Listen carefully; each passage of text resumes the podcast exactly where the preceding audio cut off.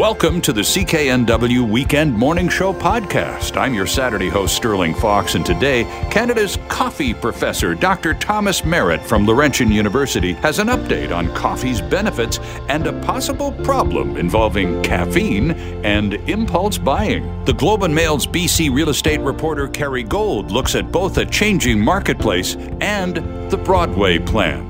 And health policy analyst Bacchus Barua says BC needs to look at other successful universal systems to help reduce healthcare wait times here. So let's get started. A couple of headlines. Saw this headline the other day in the Globe and Mail. Uh, the coffee, the headline, coffee delivers health perks, even with some sugar, according to a new study. So I thought to myself, I'd like to talk about this with Dr. Coffee. And I said it to him, and Dr. Merritt said, I'd be happy to come on your program. And then the next day, I saw another headline. Having coffee before shopping may impact what you buy and how much you spend, according to yet another study. So I sent that one to Dr. Coffee, and he got right back to me and said, I'm good with that one too. It's a pleasure to welcome Dr. Thomas Merritt, a good friend of our program, our Dr. Coffee, professor of chemistry and biochemistry at my old school, Laurentian University in Sudbury, Ontario. Dr. Merritt, Thomas, good morning, sir, and welcome back. Good morning, Sterling. You sound uh, extra caffeinated today. Well, I had. It's great to be with you. I had a coffee in the car, as a matter of fact, something I don't usually do. I have one at the house, and then I get to wait till I get to work, and then have another one, which I'm doing right now. But uh, in a, in anticipation of your visit with us this morning, I had an extra one in the car on the way into work. Good to talk to you. Good to have you back with us. Let's talk first of all about the the health benefit stuff, because Thomas, you and I have talked about this. Coffee has gone through fits and starts of popularity and uh, um, uh, varying degrees of benefits to the consumer. It's been bad for you in some uh, low trough points in, in, its life cycle, and at other points it's been really good for you. So now I think we're kind of on a, a back on a good for you uh, mode this morning because this article says even with some sugar, uh, there are some benefits, health benefits that can be derived from coffee. So what sort of benefits? Yeah, so let, let's talk about that. You know, honestly, in, in you know, if you take a moment to think about it, do you, do you really think that coffee has been good for us and bad for us? And and, I, and I'm sure you don't. You know, we, it's our impression. So we think of coffee as being good for us, or we think of coffee as being bad for us. Um, and and I think the fact that this comes up over and over again. I, I was doing some background research, and there's a headline uh, op-ed piece from the New York Times in 1981. Coffee is going to kill you. Right. Right. Um, yep. And and the editors are you know they they are they're swearing off of coffee uh, because of this really complete study at uh, uh, hospital study looking at mortality rates and coffee drinking and really showing a significant correlation between how much coffee you drink and a lower lifespan. Mm-hmm. Right. And so now we but then four years later that study is is reversed and actually is, is somewhat debunked. Uh, and so those same editors came back and said, you know, we're we're back on coffee. Mm-hmm. You know, there are very few things in the world that we love as much as as our coffee, and I think that's why this keeps coming back into the news. I, I think the punchline, and, and this is going to go, you know, no matter what the headlines are, it's not killing us nearly as much as many other things that we're doing. And you know, it's right. I mean, this this is honestly that is the best that you can hope for something. Well, that's you know that's. There, Seriously, I mean, this, this, this, this, it's a funny way to to look at it, though. But I guess when, when you when you go and remember, I do remember those studies back in the '80s when coffee could kill you, and so oh, you yeah. better lay off. And, and, and I mean, they were yeah. pretty, they were pretty over the top, pretty apocalyptic sort of forecasts back in those days. But you know, uh, when you analyze it, lo, these many years later, as to something that is least likely to kill you, I don't know how far yeah. ahead of the ball game we are. Nope. So it, you know, honestly, there, there's basically there is one thing in the world that makes us feel better than coffee that actually isn't bad for you, and I'm 100% behind that. Um, and I'm also 100% behind drinking coffee, but it's it's really just a matter of understanding it's really not that bad for you. Right. The, the, the study, it, it's a great study. It's a really interesting study. Um, it takes advantage of this amazing program in the UK that was started back in like 2009, 2010. They looked at almost 200,000 people.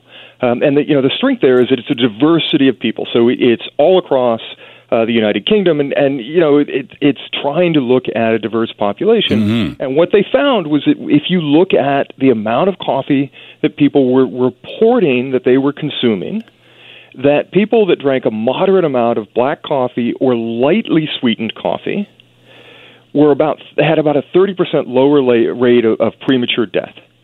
And and they you know they did the study well, so they factored out things like like other pieces of the life cycle, diet, exercise, mm-hmm. socioeconomic class, that kind of thing.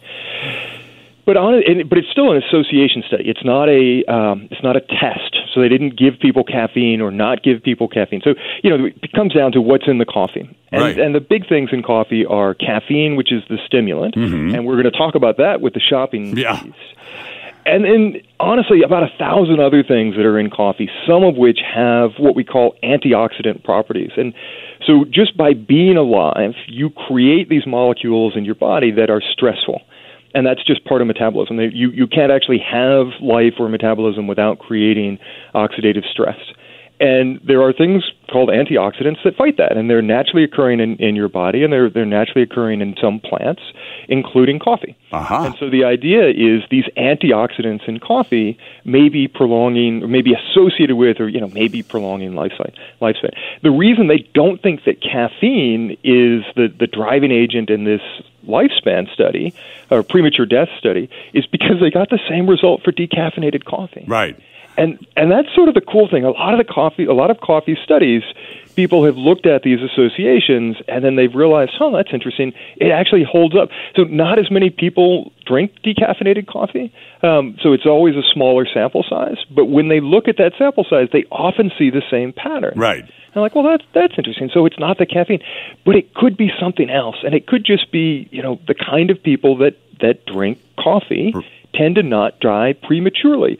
And and even with factoring out all of the things, no study is perfect you know, and I think that's why things keep coming in and out of the the coffee keeps coming in and out of, of popularity. Exactly. Now we've only got a couple of minutes left here, Thomas, and I need sure. to, to zoom in on this consumer study. And this is what you you set aside caffeine for a moment. We'll come back to that for shopping. Now this was on the CTV website. Having coffee before shopping may impact what you buy and how much you spend. Uh, what do you think of that study?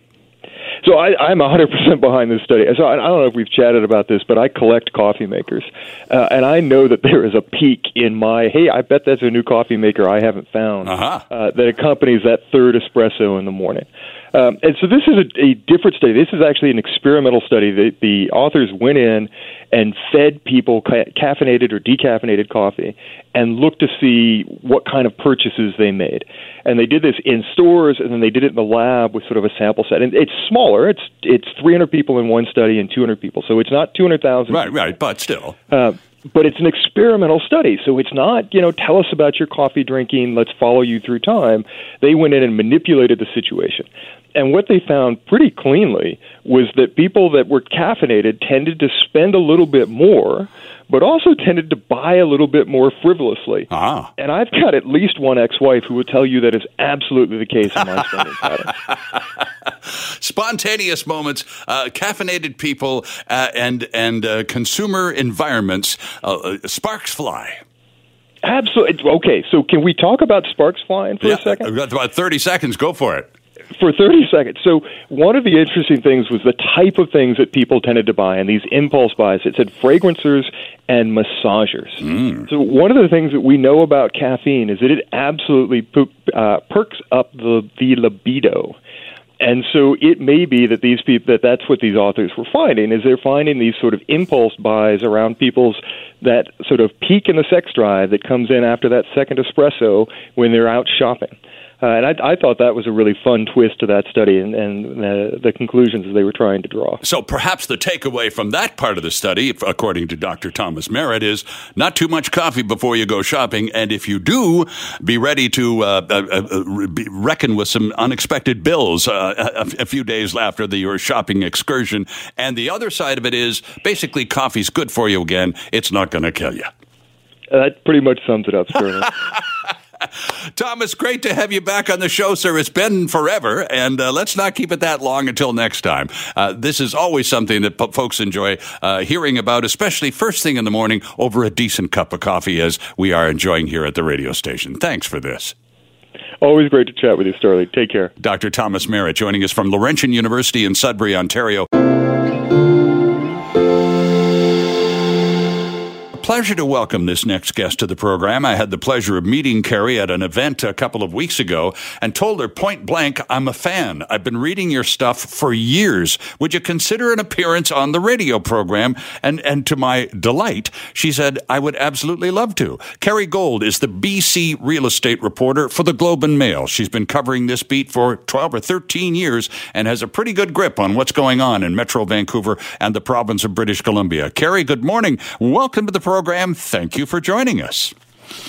Sure. Good morning, Sterling. It's actually been 15 years. I just realized that this morning. Oh my gosh! Well, that's see what yeah. happens when you get up early. You, you realize you've been at it longer than you expected to be. So, can we step? We want to talk about the Broadway plan in a little bit here. We'll spend some time on that in a few minutes. And you did a great story in the Globe yesterday about a BC developer freeing up empty rent, rental units for refugees. It's a great story. But if you wouldn't mind, Kerry, can we just take a few minutes and step back and take a look at the big picture? You wrote a piece a couple of weeks ago, says uh, the headline of which Vancouver renters are paying more for living spaces, but getting less as shrinkflation grows. Uh, it is said that peak house in Metro Vancouver happened in February. And if you missed it, you missed the peak of the market. And now we're starting to see more uh, properties for sale and those for sale properties carry lasting longer on market. It's not as insane as it was a couple of months ago.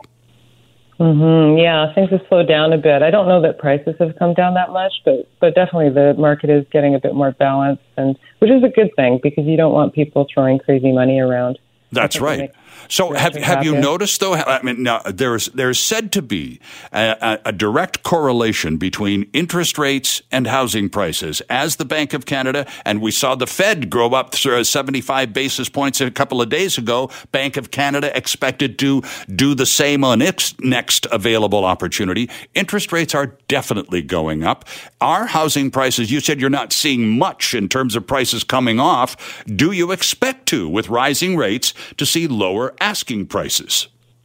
Hmm. Well, I know interest rates. Everybody's talking about how they were kind of blindsided by them uh, increasing so soon. I think the expectation was it would have happened like next year. I think it was, but um, definitely, I think that interest rates are going to have their impact. They're probably not going to be felt just yet, but you know, people who have a variable rate or people who are have a you know their mortgage is coming due uh, it's going to get interesting. I think it, it's going to be a bumpy ride for sure. I, how that affects prices, I mean, it remains to be seen. Uh, yeah, there, there I, you'd think there'd have to be a dip of you, some kind, right? One of the things that I was reading the comments section after one of your articles in the Globe and Mail, and one of the people said the current real estate correction will likely demonstrate that the housing supply is not as dire as it appears. Uh, is this, uh, have we misread housing supply numbers in Canada, or is that just one person's opinion that's probably off the mark? Yeah, I think I saw that comment. Um, there is there are people who believe that actually the this uh, I mean there is definitely a crisis. People there's an affordability crisis. Sure. There are people who are having a really tough time in, in Vancouver and in the region, and it's it's very sad to see. Uh, so we do need more affordable housing, but I emphasize the word affordable. Uh, and, and that is the crux of the argument. Do we need more housing of all types, or do we need housing that uh, local income earners can truly afford. And and that's the debate. That's really what it comes down to. And there are people who say, look, there's tons in the pipeline, tons of supply already. Uh, we've got Jericho, which is a massive project coming up, and we've got Oakridge Park. Uh, we've got Senakw, which is the Squamish uh, project at Burrard there, and Heatherlands. There, there are quite a few major projects, but so, so yeah, there there seems to be a lot of supply on its way, and has has this increased supply, you know, really brought prices down? Right. Is is the big question, right? And that's what that shrinkflation piece was really about. That you're getting less space for your money, and yet you're not the the prices aren't coming down, and you're actually getting less. And that's So- that's one Right. thing that we've seen, Kerry, in the last what ten years, and you've been at this for quite a while, and you've no doubt observed it year by year as the rooms, as the suites get smaller. The prices certainly haven't, but you know, a typical uh, condo, one bedroom condo in downtown Vancouver is now. In under 600 square feet, and they still want over 600,000 bucks for it. Yeah, yeah, I know it's crazy downtown in the West End. I mean, there uh, along Alberni, there's uh, twenty four hundred per square foot is the is the price right now, and uh, one developer told me that's actually conservative.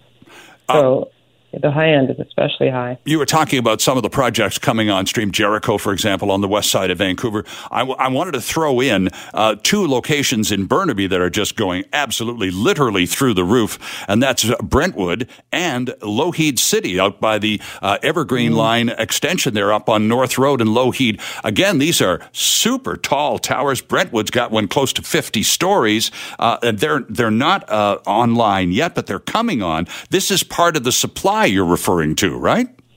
Yeah, eh, well, yeah, that's a good example. I mean, Burnaby's really stepped it up. They're really adding to the supply, and uh, yeah, they've been they've made they're actually uh, also taking some creative approaches to creating affordability and making use of city-owned lands. I think they have like five or six sites that they have ready for uh, nonprofit, you know, development of affordable housing. So they're, um, yeah, no, they're they're really leading the way in terms of supply. I'd say. Are there, are there other municipalities, Kerry, that you're aware of that are like minded with Burnaby that have municipal land that they're sitting on, that uh, they're considering, at least at the council level, uh, of dedicating to affordable housing in the future? You know, I, that's a good question. Something I should look into. I mean, I, I, Vancouver. I am never clear on why we don't. Well, for one thing, we should never ever sell off publicly owned land. In my opinion, that's a conclusion I've come to, and, and that's why Little Mountain was so upsetting. Um, as far as city-owned land, uh, there's a quite a big uh, uh, chunk of land down by Olympic Village to the west, um, and it's about 15 acres, I think, and um, it's right on the water. And I just sort of wonder why are, we've got a housing crisis. Why aren't we making use of this? Why couldn't we turn that into, say, a fantastic co-op housing uh, development? You know, we could create affordable housing with some publicly owned land. Uh, I think it would be a real shame if, say, that turned into another Olympic Village. Mm-hmm. Uh, right? The finance minister, Chrystia Freeland, made a statement or a speech the other day at the Empire Club in Toronto and uh, had some kind of financial remedies. That's what the speech was billed at. It turned out to be nothing new, absolutely nothing new, a re-announcement of a lot of stuff from the budget. However, in the speech, Chrystia Freeland did talk about the government of Canada building affordable housing. The question to you, after 15 years of uh, watching the real estate beat, uh, is is it the role of government to build housing?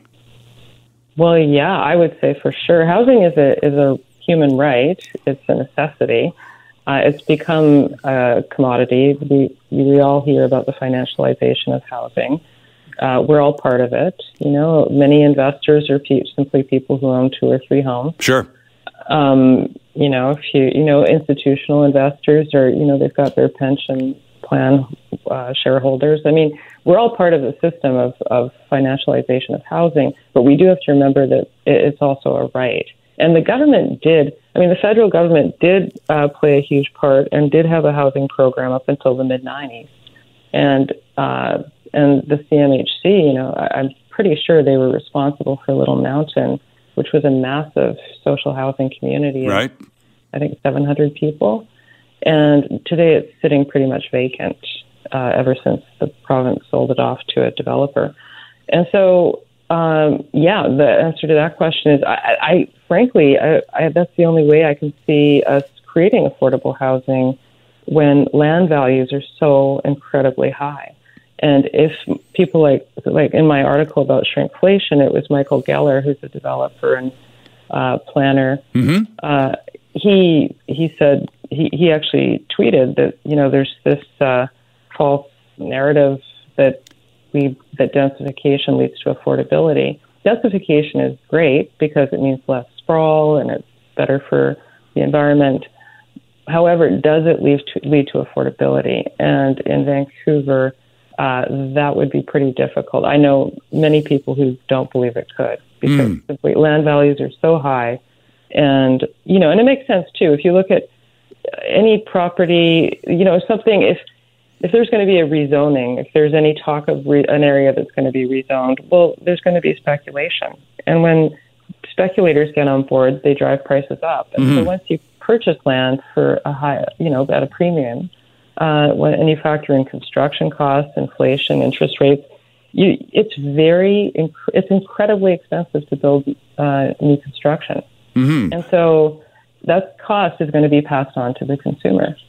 and so it, I just don't see it. The more you, the higher densities you build, the more valuable they are. Yeah, you were talking about, I need to take a break, but I have to ask you this question before we do. You were talking about investor participation in the economy and so on, and I was talking about those new high rises going up in places like Burnaby, Brentwood, and, and uh, Lougheed and so on. City of Lougheed, they're calling it. Uh, are investors still going into these new condo buildings and buying a half a dozen like they used to 10 years ago, or is that phase over? You know, I, I think it's still happening. I think the investors have actually returned. That's what I'm I'm hearing anecdotally. That now I hear it more in the high end, but uh, I'm sure they're in all uh, parts of the market. I mean, people who because it makes sense if you want a, a good investment, buy real estate. So buy that pre-sale or whatever and rent it out, and you know, and expect your 10 to 15 percent increase. Mm. I mean, that's sort of been the rule, right? Yeah. And I mm. think that I can't see that. I did a story for the Globe on how one in five homeowners own a second or third or fourth property. I saw and, that, yeah. Yeah, and same in Toronto. So I, I think investor behavior, that I mean, that's just part of our culture.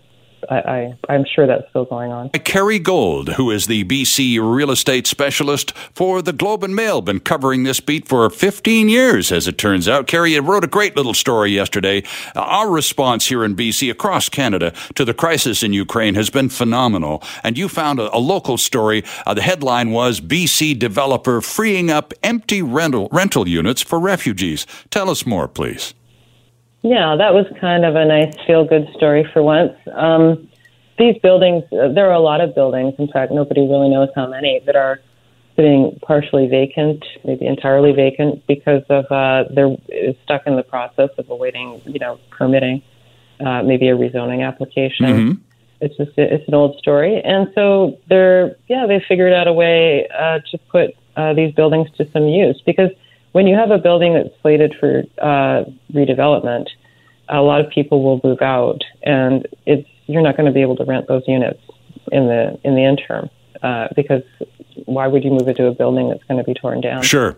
And so this is a way to uh, you know help refugees who are people who've come here. Uh, they have gone through an incredibly stressful journey to get here and they might not have much money, but or any money, but they're often highly educated, and they just want to get settled and get on with their lives. And so, you know, Concert Properties uh, joined with uh, this nonprofit and uh, Journey Home, and uh, and also some funding from the Vancouver Foundation. Mm-hmm.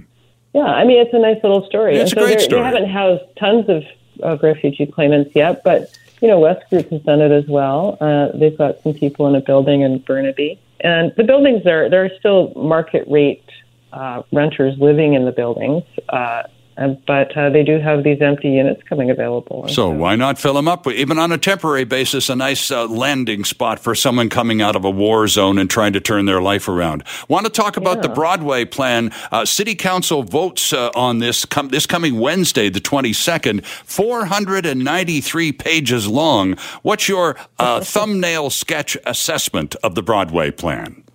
Well, everybody I talk to agrees that uh, you know density along Broadway is a, a great idea, especially because it's a rapid transit. There's it's a subway line. You yeah. have density there. It's a no-brainer.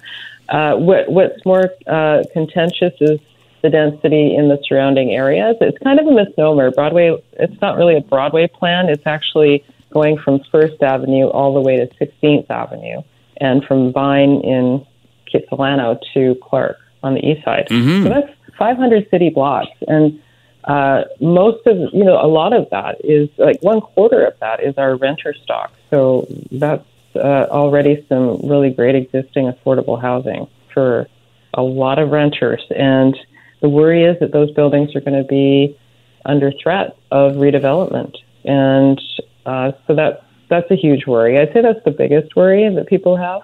Is is um, there? I, am sorry to interrupt, but I don't have a lot of time. But and I'm yeah. curious: is there a remedy? For example, if those people who are living in in desirable rental accommodation right now are concerned that that may be terminated in the uh, in the name of redevelopment, is there at least some assurance from City Hall that the redevelopment will include those people who are may be excluded because of all of this? Uh, you mean like well? There's the um, the amendment for a tenant uh, protection, which right. would be if you do get uh, evicted, the developer would pay for you to live somewhere else, like would top up your rent, your extra rent, and then after three to five years, when the building's ready, would invite you back, right? And you would be paying the same rent you were paying, uh, or perhaps lower. And I have talked to developers who find that um, that could be really problematic. That they're not quite sure how that's going to work. If you have a t- one thing that I'm confused about it is if the tenant lives somewhere else for five years and they don't want to come back, do they have to pay their money the money back for that they were topped up? Yeah, good question. Mm-hmm. Right. Logistically, I don't quite understand it, and also.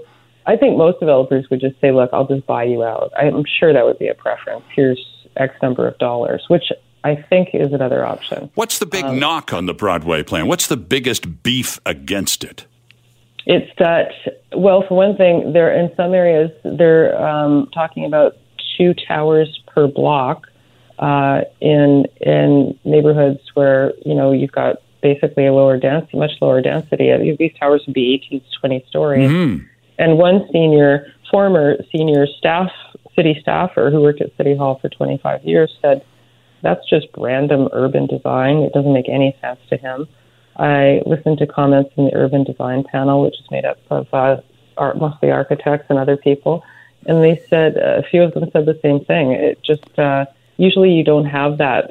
You don't. You just don't have that kind of scattering or that hodgepodge of high density through a neighborhood. Mm-hmm. And again, it would change the fabric. The, you know, Kitsilano, Fairview, uh, Mount Pleasant, the neighborhoods that are impacted, they're you know very livable communities, and they've got a lot of character, and people love living in them. And I think that's the big fear is that they will be uh, potentially uh, well, greatly impacted by redevelopment. No question about it. Right. Kerry, uh, a pleasure to have you on the program. I'm so glad we bumped into each other a couple of weeks back yeah. at that event and uh, that you were so kind as to agree to join us on, on a future radio program, which turns out to be today. Let's not end it here, though. Let's kind of keep the door open. We love to keep your perspective on BC real estate, especially here in Metro Vancouver, uh, as, as we go forward. Thanks very much for this this morning. We do appreciate it. You're very welcome. Anytime, Sterling. You All take care. You too.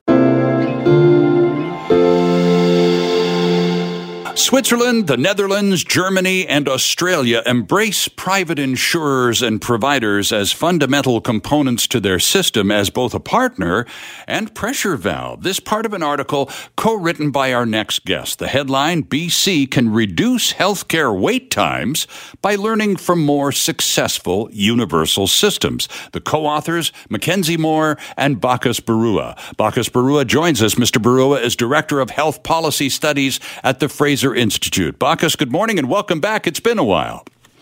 Good morning, Sterling. It's so wonderful to be on the show again. Thank well, you for inviting me. Well, it's good to have you. We've uh, here at CKNW uh, got on a bit of a crusade about healthcare and providers here in BC a month or so ago, and we've decided to continue that uh, scrutiny here on Saturday mornings at this time. And we've had a couple of very interesting guests lately, Bacchus, and it's good, good of you to join us because this is a point that uh, is being made by quite a number of observers. It isn't necessarily an either or situation situation. If you talk to someone about healthcare, particularly someone in the business of healthcare in Canada, about reforming it, they'll go, well, look, either you accept the status quo or the only other option is the healthcare system from hell next door in the United States. And you and your colleague, Mackenzie Moir, are saying, nonsense. That's absurd. There are numerous successful examples of public private partnership all over the world that BC and other Canadian jurisdictions should be paying attention to and learning from. And I mentioned a few the Netherlands, Australia, uh, Germany, etc. Talk to us about what they do that you would like to see done here in BC, Bacchus. Well, first, I, I, should really commend you on tackling this issue. At you know, as you said, for this for this last month, healthcare is an incredibly uh, personal topic, and it can get um, very, very uh, difficult and emotional very, very quickly. And it's important if we're looking at trying to improve the system to really look at some objective measures. And one of the things that the Fraser Institute has done for for decades now is look at other countries with universal health care that are performing the same or better than us in order to understand where we can look towards reform. Mm-hmm. And there are actually several other countries with universal health care, despite the way Canada is portrayed as, as a unique, uh, unique in its pursuit. There are at least 27 other countries with universal health care. And when we look at performance measures, we do an annual study looking at 48 different indicators of performance we find that Canada is a remarkably expensive healthcare system, ranking between 2 and 10 out of the 28, depending on which measure you're looking at and depending on age adjustment. But for that money, we're just not getting the resources and the wait times that we should. We have one of the lowest physician to population ratios, ranked 26 out of 28. Mm-hmm. We have one of the lowest um, bed, uh, acute care bed to population ratios, 25 out of 26. And we certainly have the longest wait times amongst all uh, amongst developed countries where we have data.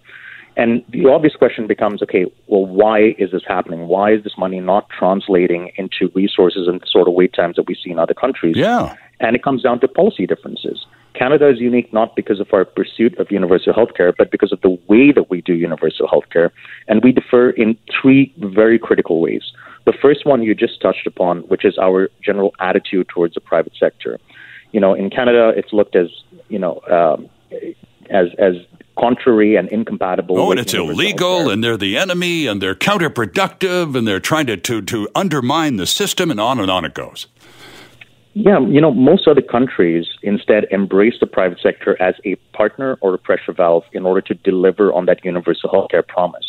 Because from the patient's perspective, their primary um, their, their primary interest is to actually get treated. It matters less to a patient whether it's public or private. It matters more whether they get treated sure. or not. It matters to defenders of the status quo, however, whether it's public or private, and unfortunately, that's the discussion we're stuck in. There are, however, two other very important ways that these other countries um, do universal healthcare, and it's important to talk about them in the same breath, I think. The first is how they fund their hospitals. Most of these hospitals are funded according to activity, so that money follows the patient. In Canada, again, sort of as a consequence of this uh, single um, government approach, we have what are called global budgets. And when you have a global budget, every patient that comes in is almost as a cost eating into that budget. And so there you end up with the sort of rationing of care that we see today. And the final difference is patient cost sharing. Most of these other countries, including Switzerland, the Netherlands, Germany, Australia, they all expect patients to just share in the, directly in the cost of treatment either through a deductible. So, for example, in the Netherlands, it's the first 380 euros. In Switzerland, it's a co-insurance, 10% of your of your payment, and that's just in order to help people understand that these are scarce resources to be used responsibly. And of course, they are coupled with you know very generous safety nets to ensure that these are not financial burdens. The the product of all of this are countries that spend about the same, sometimes a little bit more like Switzerland, sometimes a little bit less like Australia, but that have far more resources, have universal health care, and have much shorter wait times. And one of the other uh, factors that we're learning about Bacchus as we analyze the Canadian approach to healthcare delivery versus those other models that you cite in your article is that, in, and you're talking about, for example, Germany, we spend actually more per person than Germany does, and yet their system is far more efficient than ours. And the analysis usually includes the Canadian uh, version is very top heavy with with bureaucrats and administrators a lot of money that is that could be going to hospitals and, and physicians and frontline staff is instead being uh, funneled through these this maze of administration you know, we haven't looked at administrative costs for quite a few years. Um, some of my previous colleagues did, and I'm glad that it, that it's that it's um, that it's uh, in the conversation again. But I would I would still turn back to those three key policies because when you have the right incentives in, when you have signals coming in you know, correctly from patients to providers, when you have that sort of flexibility, the system starts to adapt and starts to make choices in the best interest of those patients, assuming that you've structured it correctly. Mm-hmm. So, you know, I, excuse me, I'm just uh, my my throat's a little bit off this morning, um, but you know, if, if you if you have a system that is is rewarding hospitals for delivering a treatment rather than I'm not saying that that's the case right now, but r- rather than a system that may be rewarding administrators for reporting on that treatment, mm-hmm. you'll end up with a better system. And that's why I come back to those three key differences. You know, and, and it's interesting because when you look at some of these other countries, it really changes the way you even can think about what universal healthcare is.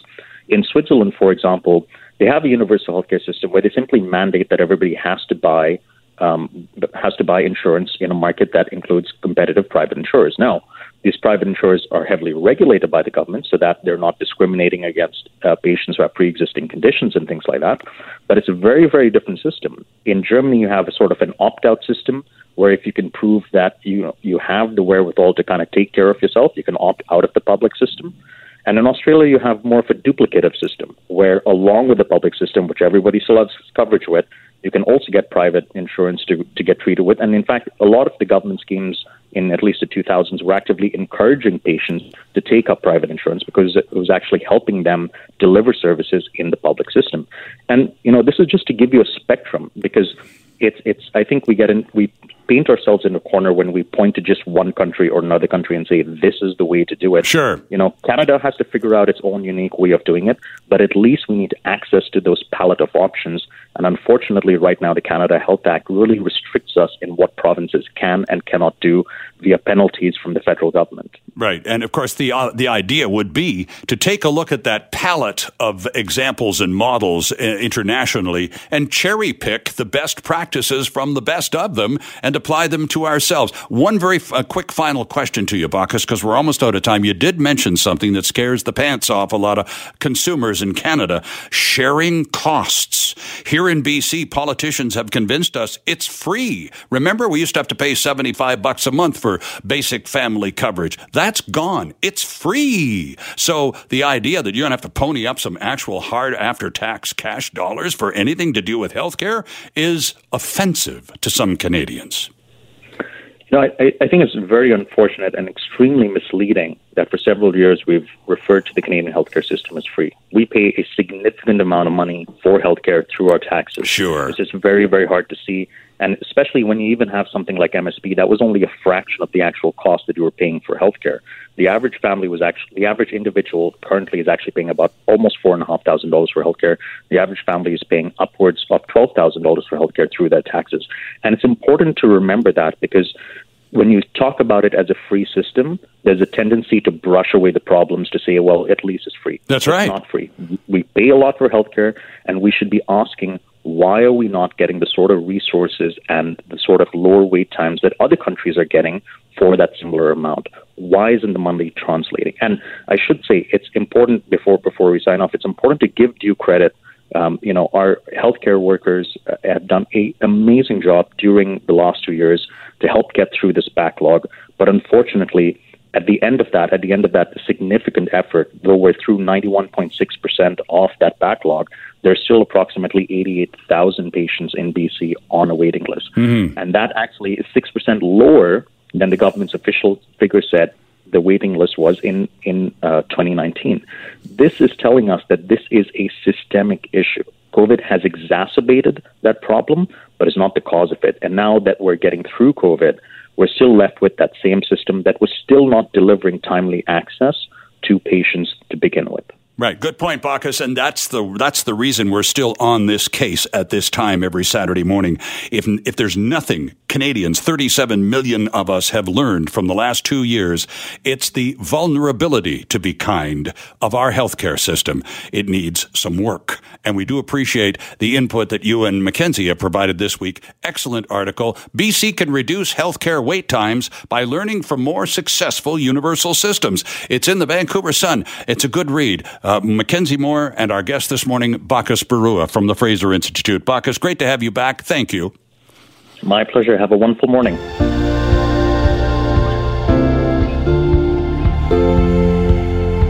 Thanks Thanks for listening. Don't forget to subscribe wherever you get your podcasts or listen to us live, 6 to 9 weekend mornings. I'm Sterling Fox. Have a great week. Hi, it's Shauna, and I might be a bad parent because my kids think french fries are vegetables. Hey, it's Ryan, and I might be a bad parent because I went out for wings when my wife was in the hospital after giving birth. Johnny here. I might be a bad parent because in my house, the tooth fairy gives pocket change. But we're not alone. Len emailed us and said his six year old daughter's Tarzan moment going from love seat to lazy boy by curtains made him more proud than any dance recital. and Andy left his two year old at the rink. All right, guys, I'm sure we're not alone. Like Andy's kid. For stories and confessions like this, make sure you check out our podcast. It's called Bad Parents, and it's available wherever you get your podcasts. I left a glove at the rink.